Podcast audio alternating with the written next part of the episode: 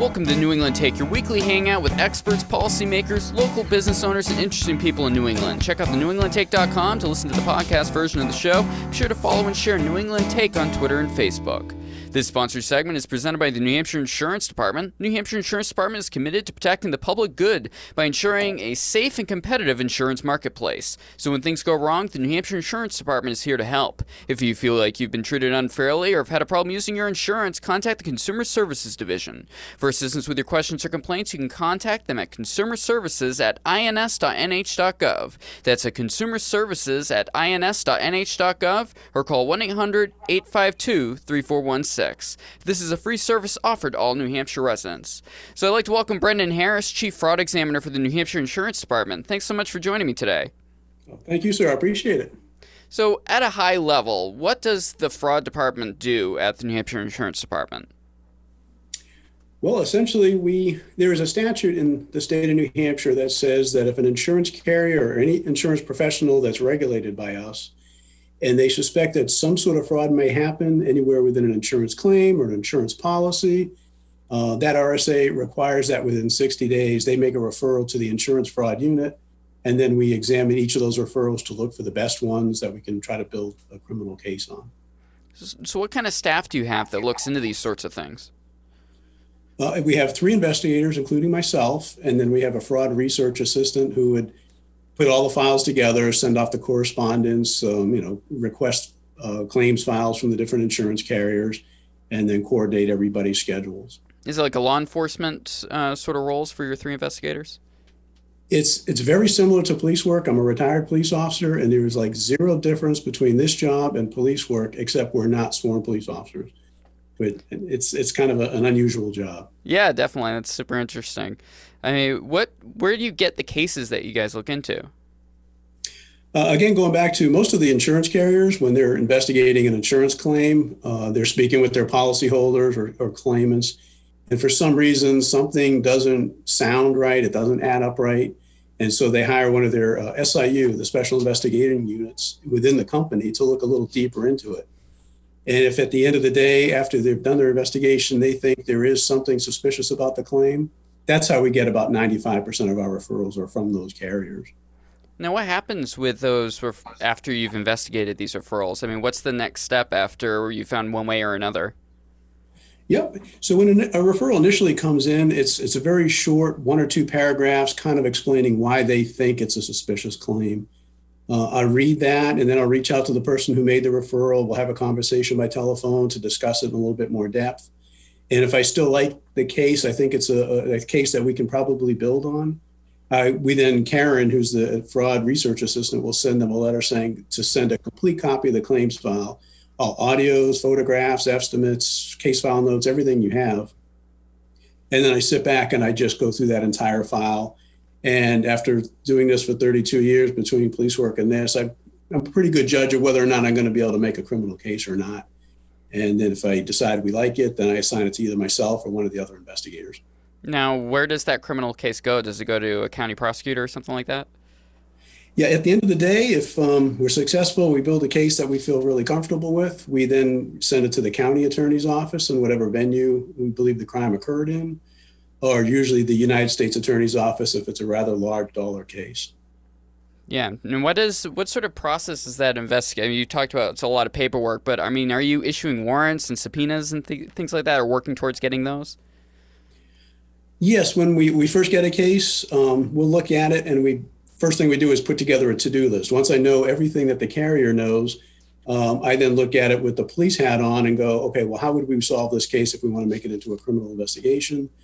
Uh, we're very fortunate. There's a statute in New Hampshire that allows me and my staff to write our own subpoenas, sign our own subpoenas, and serve our own subpoenas. So literally within minutes, if I want your bank account records, I can fill out a subpoena, sign it, serve it, and within ten days, the bank is sending me your bank records. I can get basically any other kind of records, payroll records, um, anything like that. So that's the first thing. The cell phone records are usually very, very helpful. Um, then there's also that evidence that you just can't get with a subpoena. Um, and sometimes it's because it's evidence in the person's house. They're a suspect in the case, and they're not just going to let us come into their house and search their house looking around. So we'll have to do a search warrant. And so the way that works in New Hampshire is we draft an affidavit. We explain everything, all the probable cause that we have to establish that the evidence that we're seeking is now in that person's building or that business or their home. And um, we work with the local police. They will then go take our affidavit, go to see a judge and secure a search warrant.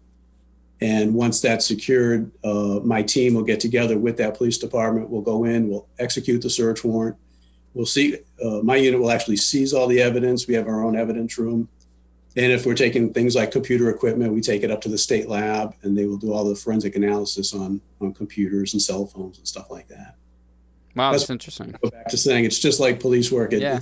It's every bit like police work, except you don't carry a gun.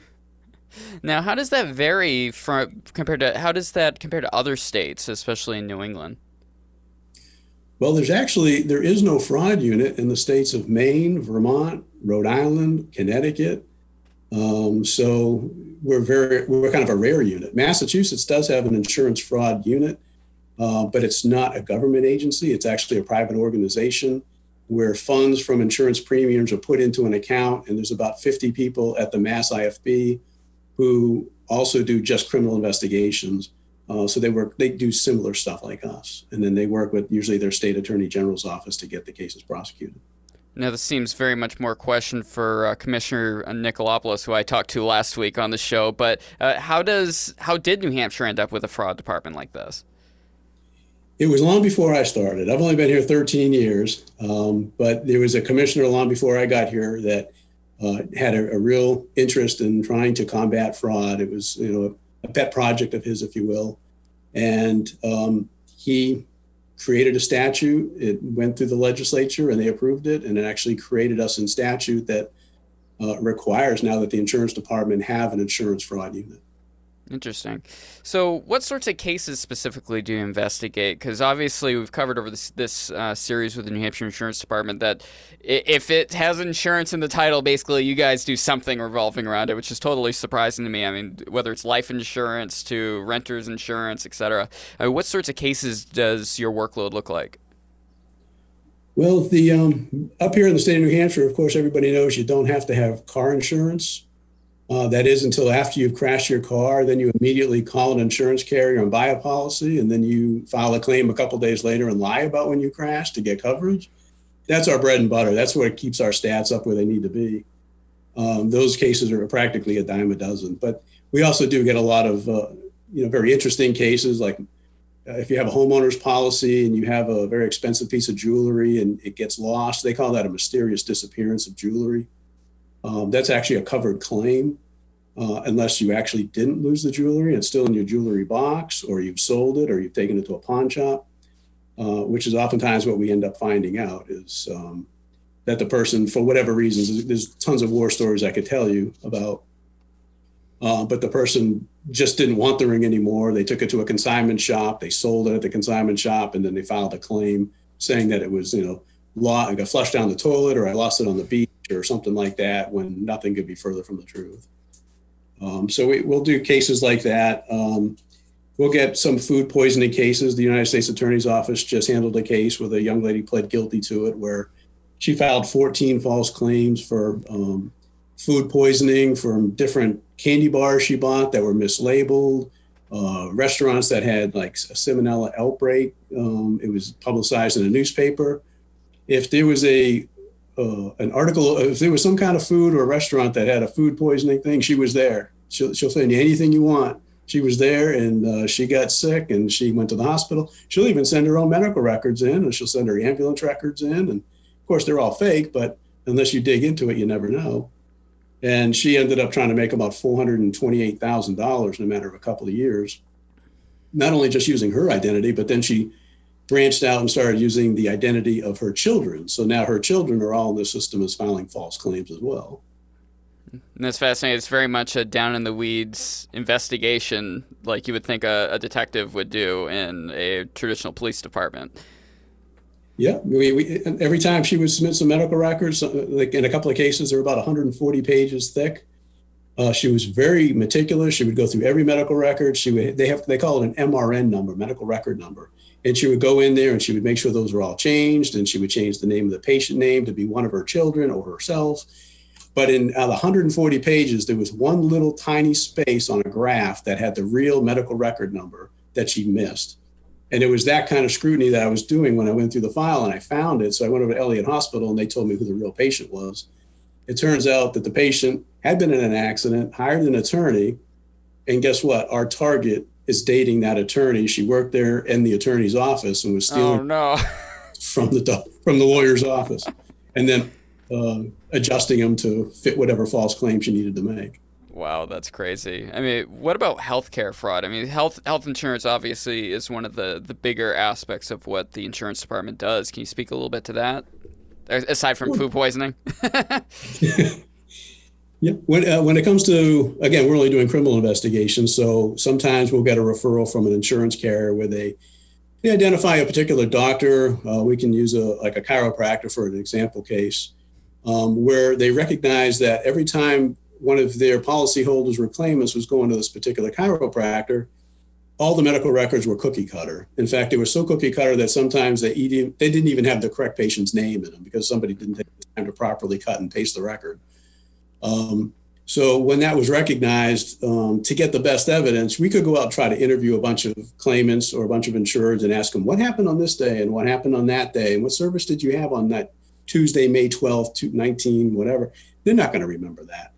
So in order to get the best evidence, I actually have a fake driver's license from the state of New Hampshire. There's only like four people on the planet that actually know what that fake I D is.